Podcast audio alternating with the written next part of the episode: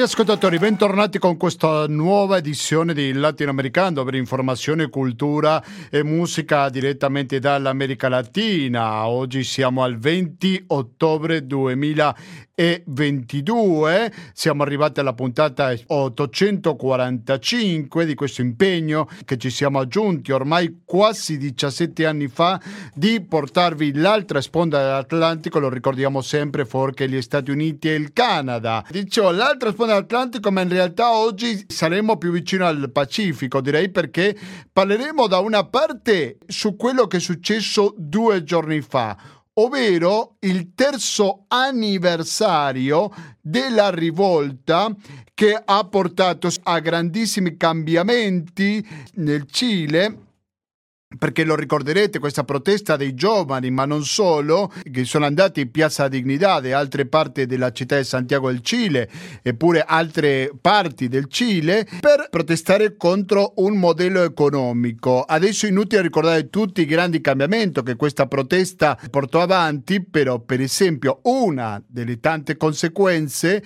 è niente meno che il presidente attualmente al potere, come è Gabriel Boric, ma anche una riforma costituzionale che sembrava andare per il verso giusto, che andava tutto liscio, però nell'ultimo referendum, il recente referendum, come ricorderete, è stata bocciata. Quindi l'anniversario delle proteste in Cile e la riforma costituzionale fallita, ma cosa potrebbe succedere da adesso in poi con questa riforma costituzionale, saranno il centro della prima pagina di Latinoamericando. Non sarà l'unico tema, perché dall'altra parte ci sposteremo agli Stati Uniti, però attenzione, sempre mantenendoci con qualcosa che riguarda l'America Latina, perché a Los Angeles è stata la dimissione di una consigliera comunale, più precisamente della presidente del Consiglio Comunale di Los Angeles, che ha fatto delle dichiarazioni razziste contro altre minoranze. Questo sembra una specie di guerra fra i poveri, così possiamo chiamarla, e quindi sicuramente c'è molto da dire a proposito della comunità latinoamericana negli Stati Uniti. Lo ricordiamo a pochi giorni dell'elezione di mezzo termine negli States. Quindi questi saranno i 2 argomenti di cui parlerà il Latinoamericano. Sentiremo pausa musicale. Non ho detto disturbo pubblicitario. Questo succede perché avevo un conto corrente postale che è il 120 82 301, che è intestato a Cooperativa, Informazione e Cultura, via Antonio da Tempo numero 2, il CAP 35 131 Padova. Il RID bancario, il pago elettronico e il contributo con l'associazione Amici Radio Cooperativa sono i metodi alternativi per aiutarci alla sopravvivenza. Latinoamericando@gmail.com, ripeto, latinoamericando@gmail.com è la mail per comunicarsi con questa trasmissione durante la settimana, quando lo volete naturalmente, anche se noi siamo in diretta ogni giovedì dalle ore 19:10 e per un'ora, e poi in replica magari ci ascoltate il lunedì pomeriggio alle ore 16:25. Musicalmente oggi sentiamo un po' di murga. Quando uno pensa alla murga probabilmente lo rapporta con l'Uruguay, e da questo paese arriva una band che si chiama La Gran Muñeca. Prima ho sentito Presentazione 1996, sono un po' particolare anche come titolo, non soltanto come musica. Adesso sentiamo Despedida, cioè congedo, sarà la traduzione 1961. Sentiamo La Gran Muñeca, noi fra poco torniamo con la diretta di Radio Cooperativa per parlare con Emanuele Profumi. Chi è Emanuele Profumi? Fra poco lo scopriremo. La gran muñeca se aleja con pena, es triste decir adiós, mañana cuando ya todo haya pasado, maldición de alucinado, la imagen resurge. Pueblo que cordial les ha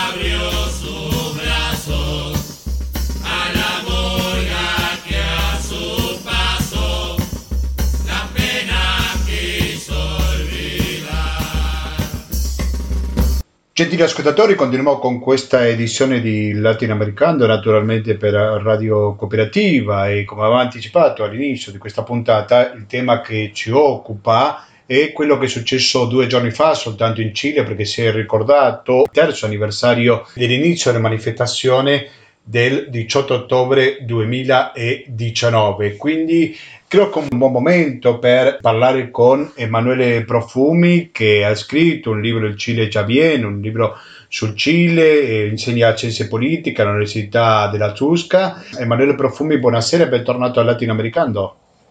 Buonasera a te Gustavo, buonasera agli ascoltatori. E grazie per avermi chiamato. Una precisazione: l'Università della Tusca e il mio libro si chiama Cile, il futuro già viene. Ti ringrazio molto per la correzione. Emanuele, andiamo dunque. Quale 18 ottobre è stato quello di 2 giorni fa? È stato un 18 ottobre molto triste, perché da 2 prospettive, diciamo, si sono ripetute posizioni che non aiutano il processo costituente e soprattutto non aiutano quello che è stato il mandato fondamentale di politico che viene dalle manifestazioni dell'Estallido Social del 2019. Mi sto riferendo in particolare, da una parte, a quelli che sono, diciamo, i saccheggi, gli incidenti, gli attacchi ai carabinieri, le barricate per strada, che sono un'espressione di fatto di malessere diffuso, di rabbia sociale, ma che non hanno nessuna progettualità e quindi che non ripetono, non riproducono quello che è stata la grandezza e l'importanza delle manifestazioni del 2019, se non attraverso una caricatura che è esattamente quella che gli avversari dell'Estallido Social vogliono che venga rappresentata, e quindi una caricatura di una violenza scomposta, senza senso, di persone delinquenti che vanno in strada senza progettualità politica.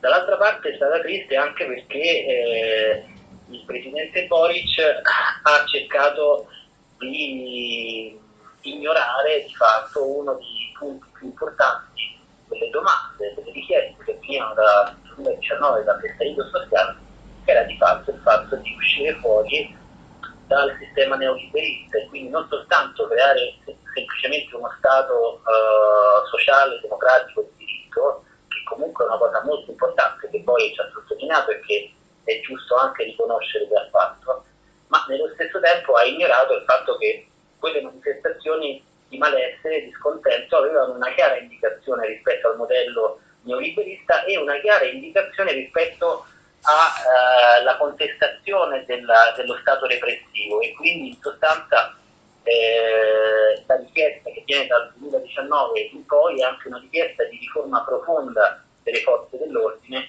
cosa che di fatto è stata ignorata anche, purtroppo, ahimè, dobbiamo dirlo, dalla proposta costituzionale che ai noi è stata comunque bocciata il 4 di settembre. Possiamo dire che ha deluso molte aspettative Boric, soprattutto perché in parte lo ricordiamo che era un dirigente studentile. Boric, sembra che la sua postura, in parte logico, no, come Presidente della Repubblica, sia un po' cambiata rispetto a quello che aveva fino a poco tempo fa, giusto Emanuele?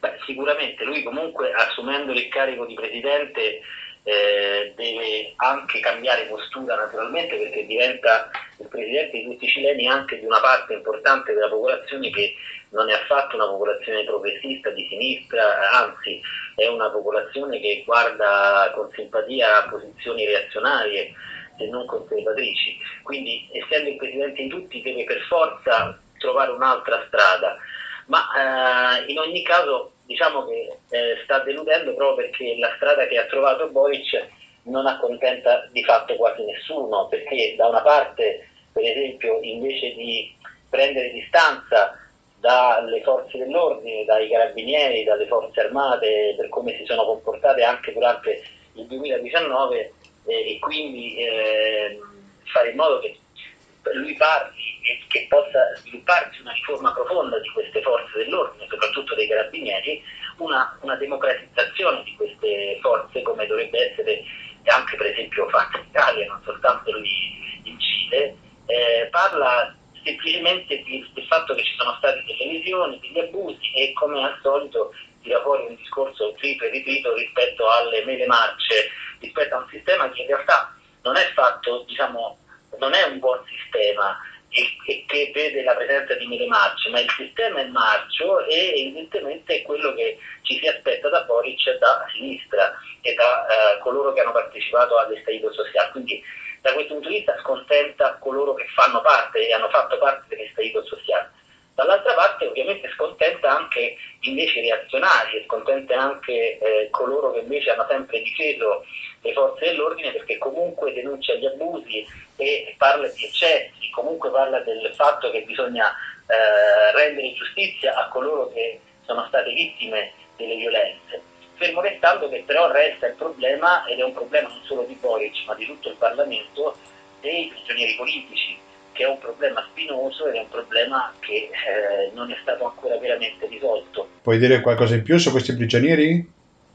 Beh, i prigionieri politici sono quelli che vengono richiamati in tutte le manifestazioni di coloro che continuano a protestare, tra l'altro tutti i venerdì a Piazza della Dignità a Santiago e non solo, e anche appunto in queste manifestazioni del 18 ottobre, che sono coloro che sono stati presi e messi in carcere proprio perché hanno partecipato alle manifestazioni del 2019, e quindi in questo senso coloro che protestano e che vogliono la loro liberazione, secondo il mio punto di vista, giustamente li indicano come prigionieri politici, perché il loro crimine è di fatto quello di aver partecipato a una grande manifestazione, non una grande manifestazione, un grande movimento di popolare di contestazione, che invece aveva chiaramente un obiettivo politico, che poi in effetti è quello che ha dato vita al nuovo processo costituente. Quindi è chiaro che se anche Boric riconosce che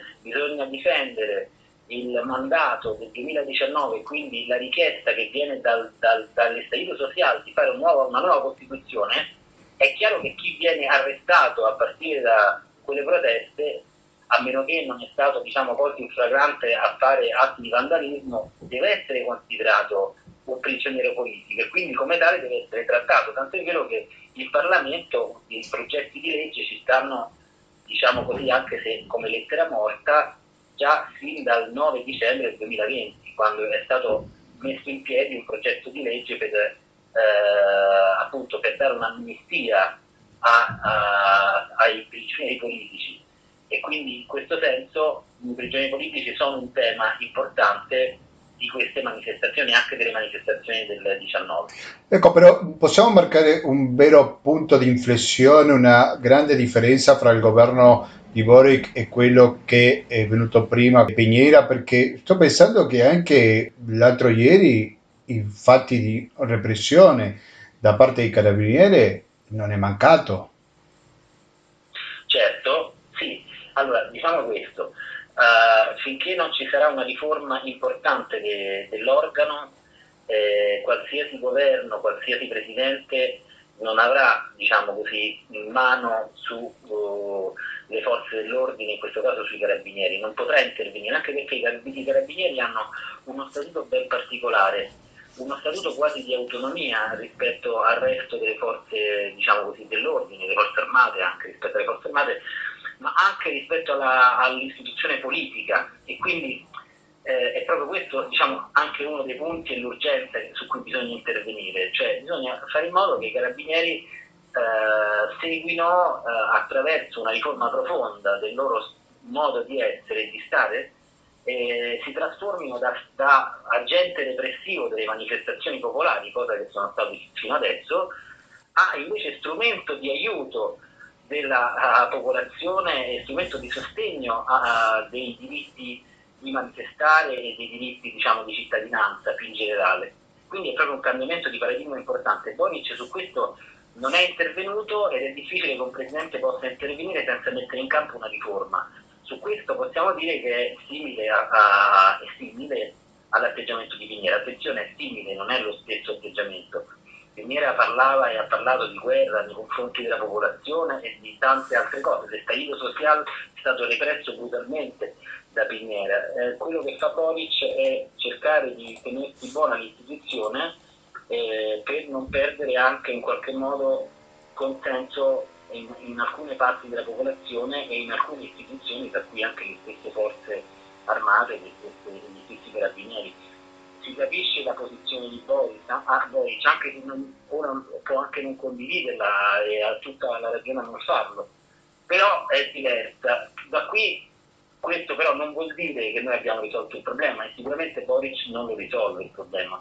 Dopo la bocciatura recente della nuova Costituzione, lui ha perso tanta popolarità e vorrei chiederti a che punto è il governo, perché sembra un po' logorato, sembra che si è insediato tanti anni fa e invece lo possiamo considerare un governo nuovo, tuttavia la popolarità è calata. Sì, la popolarità è molto calata, bisogna tenere presente anche come è stato eletto Boric. In realtà ci sono stati da una parte è vero che Boric è l'espressione di un movimento più ampio che viene direttamente dall'estallido sociale. E quindi lui è un rappresentante di quella cultura, di quella prospettiva, tant'è vero che il suo governo, anche se l'ha fatto secondo me in modo debole e contraddittorio, ha sostenuto il processo costituente, la nuova proposta costituente, cosa che di fatto hanno realmente fatto soltanto i movimenti sociali, soprattutto i movimenti ecologisti, i movimenti femministi e altri movimenti come per esempio in parte, soltanto in parte, alcune frange del mondo Mapuche. Ma ecco, diciamo che Boric e il governo si sono da una parte schierati e dall'altra non l'hanno fatto fino in fondo, e questo chiaramente si è visto anche poi nel risultato finale.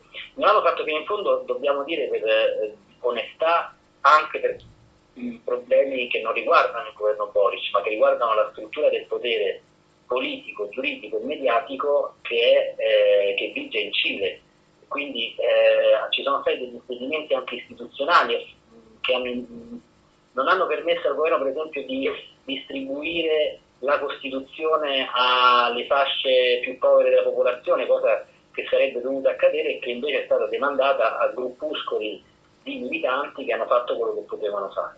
Quindi il fatto che il Boric si è posto a favore del processo costituente, della nuova Costituzione, ma che di fatto non si è potuto realmente spendere in maniera piena, dopo il risultato, chiaramente questa cosa è venuta alla luce, si è vista. E tra l'altro uno dei problemi è che il fatto di schierarsi direttamente con la proposta costituzionale a livello mediatico è diventato un boomerang, perché molte persone hanno considerato che quel voto, cioè il voto sulla Costituzione, fosse un voto contro il governo o a favore del governo. E questa cosa chiaramente con il senno di poi ha pesato pure nelle fasce di popolazioni di attivisti che non hanno perdonato questa cosa a Boric. Quindi la perdita di popolarità viene da tante prospettive, però ecco, la perdita di popolarità da parte del mondo di sinistra, del mondo dei movimenti sociali, io credo che abbia questa doppia natura: da una parte la debolezza con cui hanno appoggiato la Costituzione, dall'altra invece l'errore politico di fare in modo che mediaticamente risultasse una specie di sovrapposizione. Quindi possiamo dire che questa sconfitta nel referendum è dovuta soprattutto a una bocciatura o meno di Boric e non tanto sulla riforma costituzionale in sé? No, questo, diciamo così, sarebbe troppo semplice dirla così e non corrisponde, però in parte è anche questo. Diciamo che in parte una parte della popolazione ha votato contro il governo votando contro la Costituzione.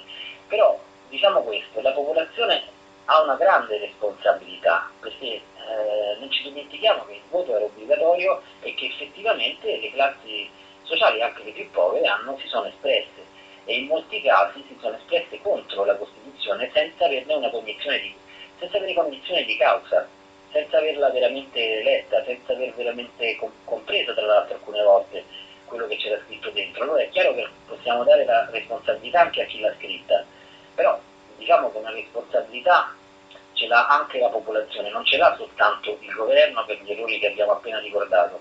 Il problema è molto più complesso quando viene bocciata una proposta costituzionale di questo tipo, dove all'interno della nuova proposta c'è una nuova visione di società, una vera differenza rispetto alla società che sta vivendo e che ha vissuto fino adesso il Cile. Beh, è chiaro che possiamo dare tante spiegazioni, ma che una parte di responsabilità la dobbiamo dare anche a chi l'ha votata, perché altrimenti il nostro riscontro sarebbe eccessivamente paternalista e non corrisponderebbe di fatto al fatto che ognuno si deve prendere le proprie responsabilità. E quindi in questo senso posso anche dire che io, quando sono stato lì recentemente, sono stato proprio per seguire questo processo, ho intervistato delle persone ai seggi, e queste persone, dalle interviste che ho fatto io, risultava chiarissimamente che non avevano letto la Costituzione e che si stavano completamente sbagliando, perché andavano a votare per esempio contro la Costituzione proprio per poter affermare i diritti sociali. Alcune persone hanno dichiarato queste cose, diciamo così, mi hanno dichiarato queste cose direttamente. Questo vi fa capire un po' la cifra del problema, che è un problema profondo, che non riguarda soltanto il Cile, è un problema che riguarda per esempio anche la società italiana, che ormai da 20-30 anni sta andando in una direzione opposta a quella cilena, mentre quella cilena si sta politicizzando, anche se in maniera non sufficiente, come abbiamo visto recentemente, purtroppo, la società italiana sta andando nell'altra direzione, si sta depoliticizzando e molte persone appunto non riescono probabilmente a capire che il voto che hanno appena dato e il governo che si è appena insediato è un governo molto pericoloso per la nostra democrazia. Ilusión que invadió esa noche murguera, el carnaval permite lo imposible, los ojos de los murguistas perdidos en el silencio inmóvil sumergidos, volviendo a casa en madrugada.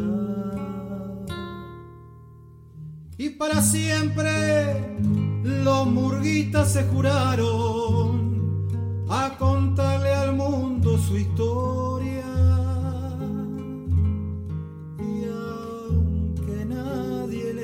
Ellos siguieron cantando verdades en sus retiradas. Vos también viajaste en ese camión.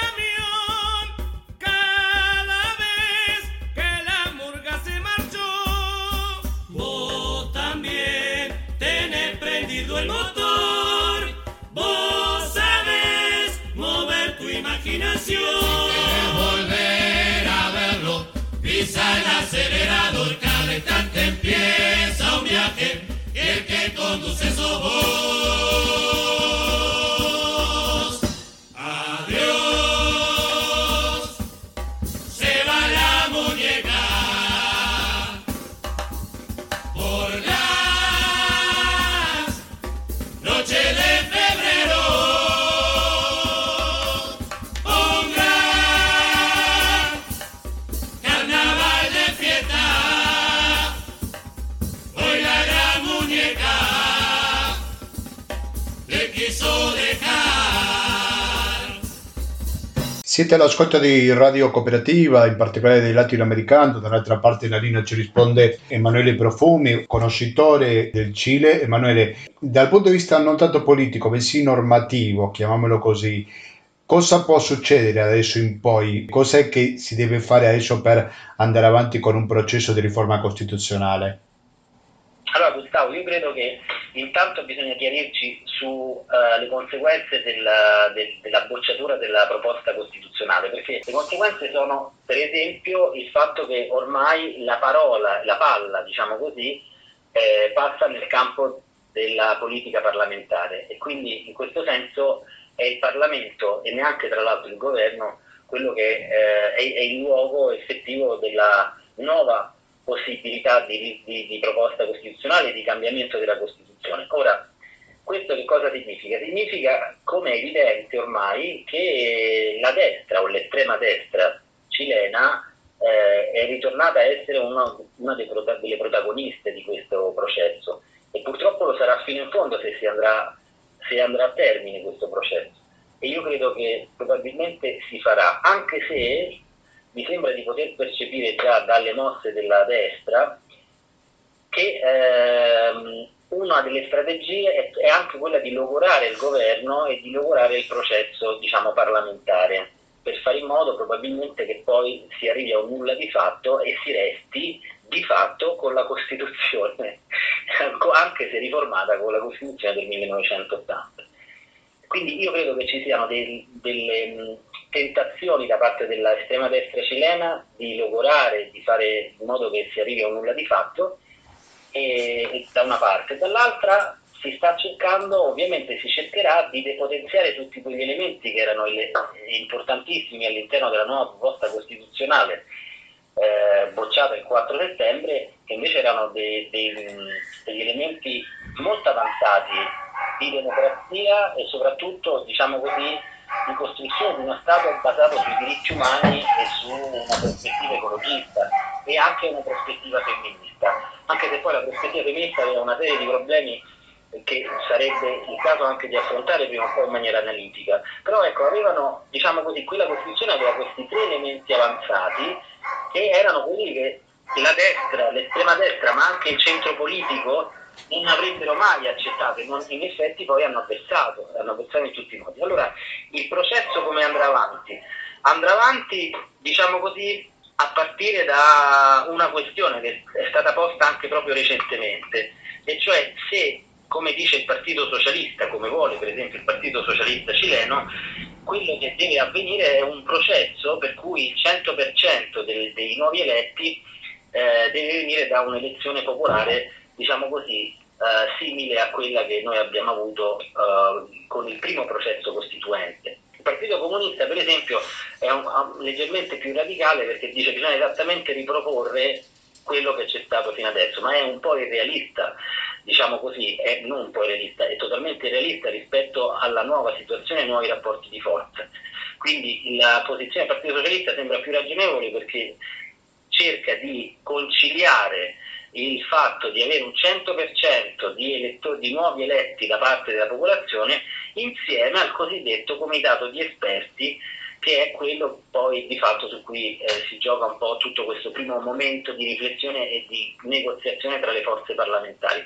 Perché potrebbe anche essere, appunto, l'ipotesi c'era fin dall'inizio, che invece di produrre una nuova carta costituzionale attraverso una nuova elezione di nuovi padri e madri costituenti, si arrivi a decidere che questa bozza di proposta avvenga a partire dalla riunione dei più autorevoli esperti giuridici di diritto di destra e di sinistra, un po' come quella che aveva pensato diversi anni prima il presidente socialista in Cile. E in questo caso io penso che di fatto la Repubblica Democratica, lo Stato socialdemocratico di diritto, il rispetto per la cura della natura e, possiamo dire così, il rispetto e il riconoscimento dei popoli originari, questi sono temi che, come in parte già emerso, resteranno e saranno parte della nuova elaborazione. Però bisogna vedere chi la elabora, chi farà questa nuova elaborazione e che gioco giocherà il comitato di esperti. Se, come vuole il Partito Socialista, sarà di accompagnamento, come di aiuto, di sostegno ai nuovi padri e le nuove madri costituenti elette al 100% dalla cittadinanza, oppure se invece giocherà un ruolo molto più centrale, come vogliono invece altre forze non di sinistra. Sì, poi bisognerà capire come reagiscono i settori, se vogliamo, più colpiti da questa bocciatura costituzionale, come sono per esempio i rappresentanti dei popoli originali, in primo luogo naturalmente i Mapuche, le femministe, poi c'è anche il gruppo degli ecologisti. Sono tutti gruppi che avevano fatto una forte scommessa per questa riforma costituzionale bocciata, no? Certo, bisogna vedere. Io credo che nessuno di loro reagirà in maniera positiva, perché No, a meno che no, ma neanche i Mapuche, perché i Mapuche in realtà, tieni presente che una parte dei Mapuche era comunque contraria alla proposta costituzionale che è stata bocciata, e questo può sembrare a chi non conosce la situazione cilena un paradosso, ma in realtà non lo è, perché esistono delle frange, dei gruppi Mapuche che sono molto più radicali, che non vogliono semplicemente integrarsi all'interno dello Stato cileno, anche se con un riconoscimento dell'autonomia territoriale e culturale molto forte come era quella presente nella vecchia proposta costituzionale. Ci sono alcuni gruppi che vogliono l'indipendenza e che la vogliono ora e subito, e ci sono altri gruppi invece che vogliono, diciamo così, forme di convivenza anche più moderate, diciamo, quelle che erano state proposte dalla vecchia costituzione. Quindi bisogna considerare che sicuramente ci sarà un'opposizione sociale relativa alla nuova proposta costituzionale, qualsiasi essa sia, perché probabilmente non si ripeterà più, purtroppo, che nel futuro, quando ci sarà la nuova elezione, che il prodotto di questa nuova assemblea costituente darà il risultato di una Costituzione di fatto, appunto, lo dicevo prima, ecologista, femminista e sostanzialmente legata ai diritti umani, appunto, anche in quel caso, per esempio, molto importanti, anzi io direi fondamentali, per ripensare le forze armate, le forze di ordine. Questa nuova Costituzione è difficile che si ripeta in futuro, e quindi i movimenti che erano espressione di quella proposta costituzionale saranno sicuramente scontenti di quello che ci sarà. Certamente. Emanuele Profumi, prima di salutarci, tu sei ottimista che prima o poi questa riforma costituzionale di uno o altro modo arriverà? Allora, appunto, l'incognita è l'estrema destra, cioè questa tentazione di, come si dice a Roma, buttarla in caciara, cioè in sostanza fare in modo che non si arrivi a nulla di fatto. E c'è questo pericolo, esiste, è vero. E quindi logorare il governo attraverso la nuova negoziazione, perché l'obiettivo è far cadere il governo in realtà, e poi non fare in modo che ci sia un nuovo processo costituente. Però io credo che, diciamo, da questo punto di vista sono più ottimista che la cosa possa avvenire, ci sono possibilità affinché la cosa avvenga. Io diciamo che me lo auguro personalmente, perché qualsiasi sia la nuova Costituzione, anche se depotenziata rispetto a quella già proposta e bocciata, anche se molto anacquata, anche se non corrispondente ai desideri dei movimenti sociali, che io comunque condivido e sostengo, è comunque fondamentale che ci sia una nuova Costituzione in Cile, perché non è più possibile che esista una vecchia Costituzione esattamente dopo i movimenti dell'Estallido Social, proprio per riconoscere che quel momento lì di manifestazione popolare è stato fondativo di una nuova struttura politica.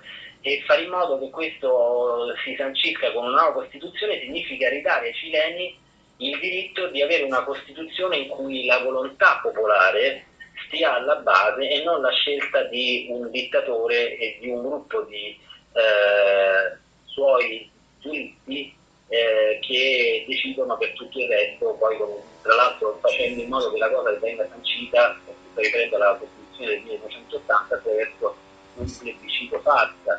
Quindi in ogni caso sarebbe un risultato importante per la democrazia cilena, anche laddove la cosa venisse, appunto, avvenisse in maniera molto diversa da come è avvenuta fino adesso, perché si riconoscerebbe che l'estallido sociale è la fonte del potere della nuova Costituzione, e quindi la fonte popolare di questa nuova Costituzione. Certamente, allora io ringrazio veramente tanto Emanuele Profumi, lo ricordo scrittore, nonché professore di scienze politiche, grazie mille per questo analisi molto chiaro di quello che è successo 2 giorni fa, soltanto il 18 ottobre, quello che potrebbe capitare con la nuova Costituzione. Grazie e alla prossima, Emanuele. Alla prossima. Cada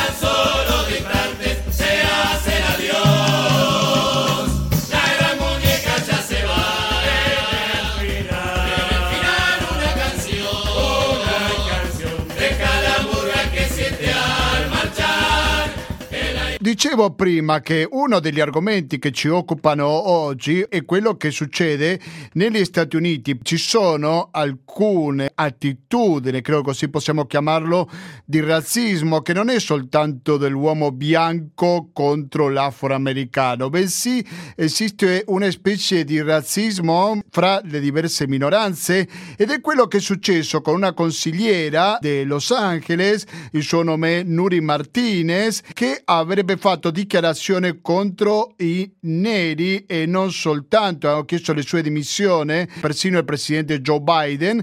E per parlare su questo, e che sono molto contento perché dall'altra parte della linea abbiamo Jacopo Luzzi. Jacopo Luzzi, buonasera, bentornato al Latinoamericando. Buonasera, buonasera a tutti. Jacopo Luzzi, confermami se ho dati aggiornati. Jacopo, sei giornalista di VOA e ti trovi a Washington, giusto? Washington, Jacopo? Sì, Voz de America, la versione spagnola, e VOA News, la versione inglese. Ho capito, grazie mille per la tua disponibilità. Allora, mi confermi questo? Esiste una specie di razzismo all'interno delle minoranze dei latinoamericani contro altri gruppi? Ma allora, guarda, il tema è complesso, Gustavo. Il fatto è che l'America è un paese razzista, e sebbene spesso fa notizia il razzismo dei bianchi, sulla supremazia bianca, quella che abbiamo visto il 6 di gennaio al Congresso, il razzismo arriva anche nelle minoranze, quindi anche latinos che insultano afroamericani, afroamericani che sono razzisti a volte con gli stessi afroamericani, con i cinesi. In passato abbiamo visto queste aggressioni quando c'era il Covid a dei saloni per le unghie cinesi.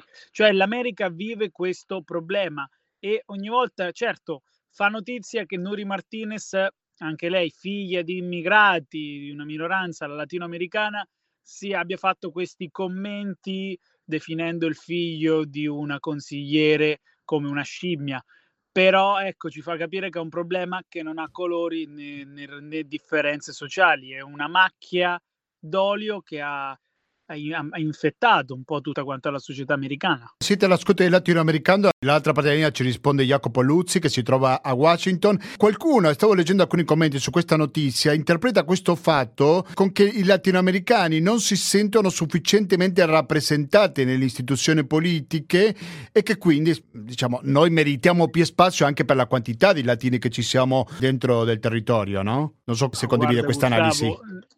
Probabilmente nei prossimi 50 anni l'America parlerà più spagnolo che inglese di questo passo, anche guardando un po' all'ultimo censo del 2020, un po' guardare dove il paese sta andando. Quindi è ovvio che le minoranze, soprattutto quella ispanohablante, quella latina, voglia più rappresentazione, e Nuri Martinez era un simbolo perché era la prima latina dentro del Consiglio a raggiungere il ruolo di presidente.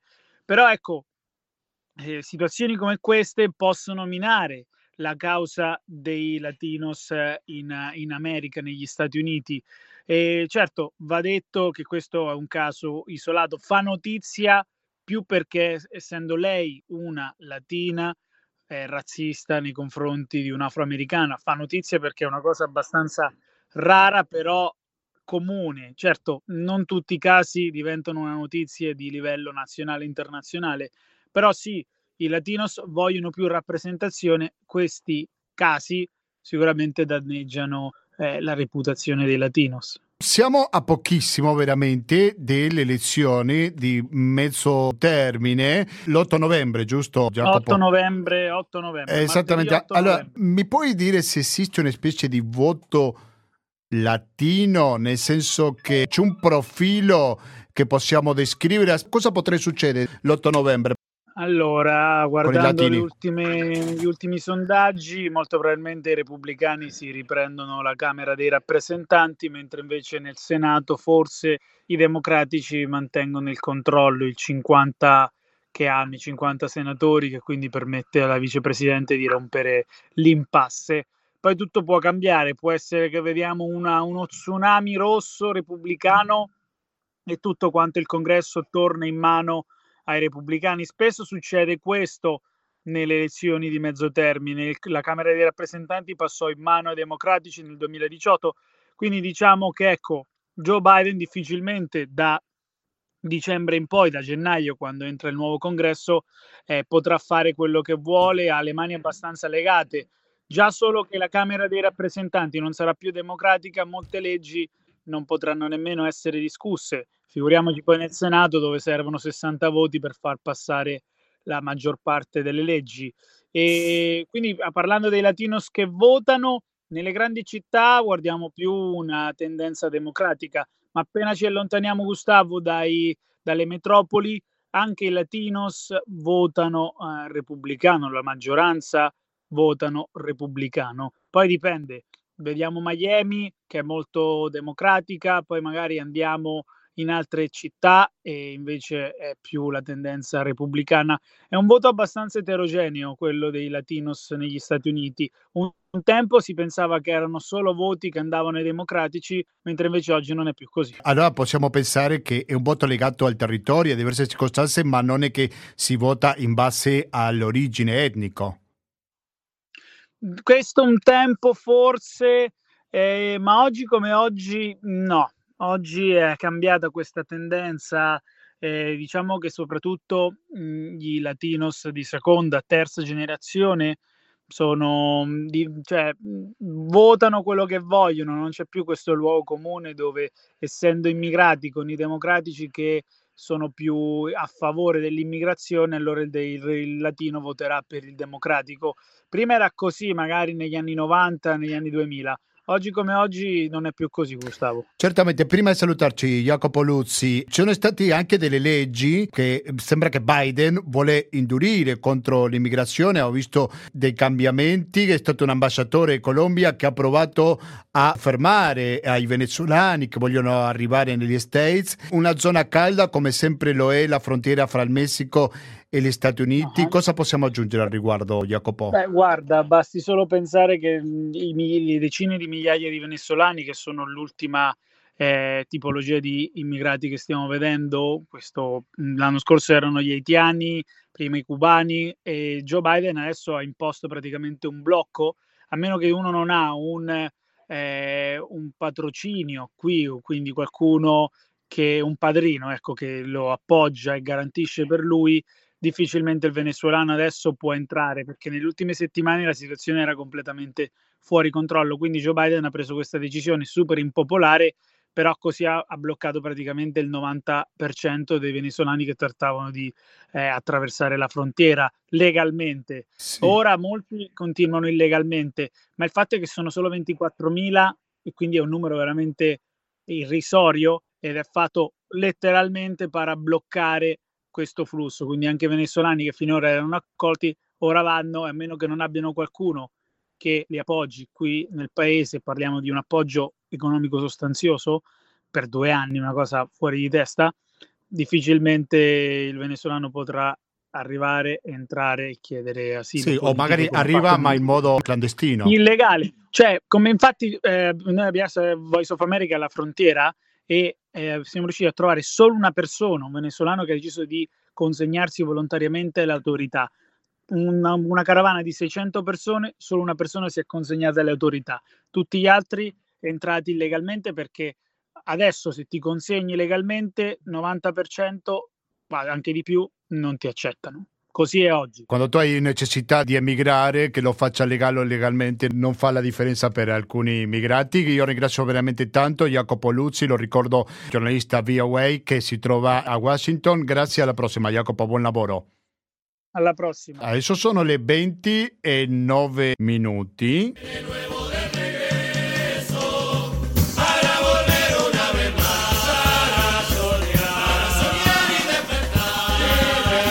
Stiamo sentendo La Gran Muñeca, che musica è murga. Abbiamo viaggiato molto in questa trasmissione perché siamo partiti dal Cile siamo andati con un collegamento in diretta con gli Stati Uniti, che lo avete appena sentito, e adesso torniamo in Uruguay, almeno dal punto di vista della musica, no?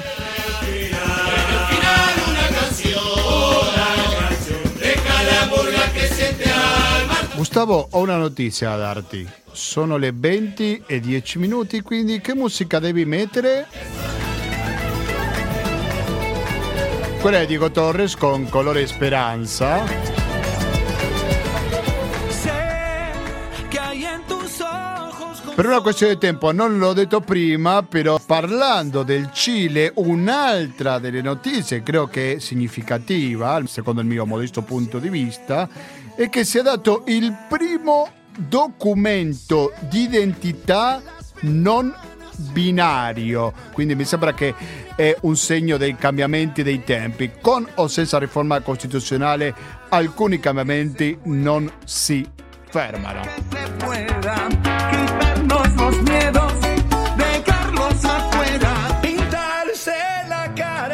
Come neanche vogliamo cambiare con questa trasmissione, vogliamo andare avanti. Ma per farlo c'è bisogno del vostro contributo al conto corrente postale 120 82 301, intestato Cooperativa, Informazione e Cultura, via Antonella Tempo numero 2, il CAP 35 131 Padova.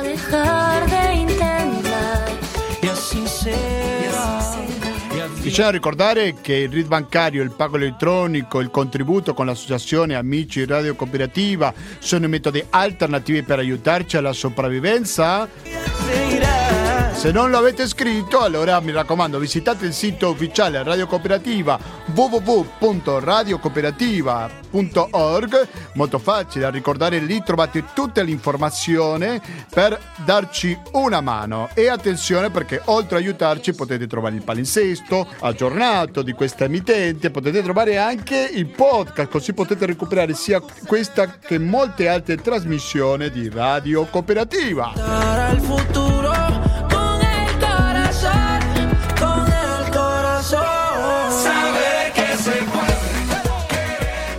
Noi adesso ci salutiamo, però voi continuate all'ascolto di Radio Cooperativa, perché fra pochi minuti faremo una pausa musicale, dopodiché dalle 21:30 fino alla mezzanotte sarà il momento di ascoltare intrattenimento. Questo perché ci ascolta in diretta il giovedì sera dalle 19:10 fino alle 20:10, perché ci ascolta il lunedì dalle ore 16:25 e fra poco sentirete Economia e Società con Gabriele.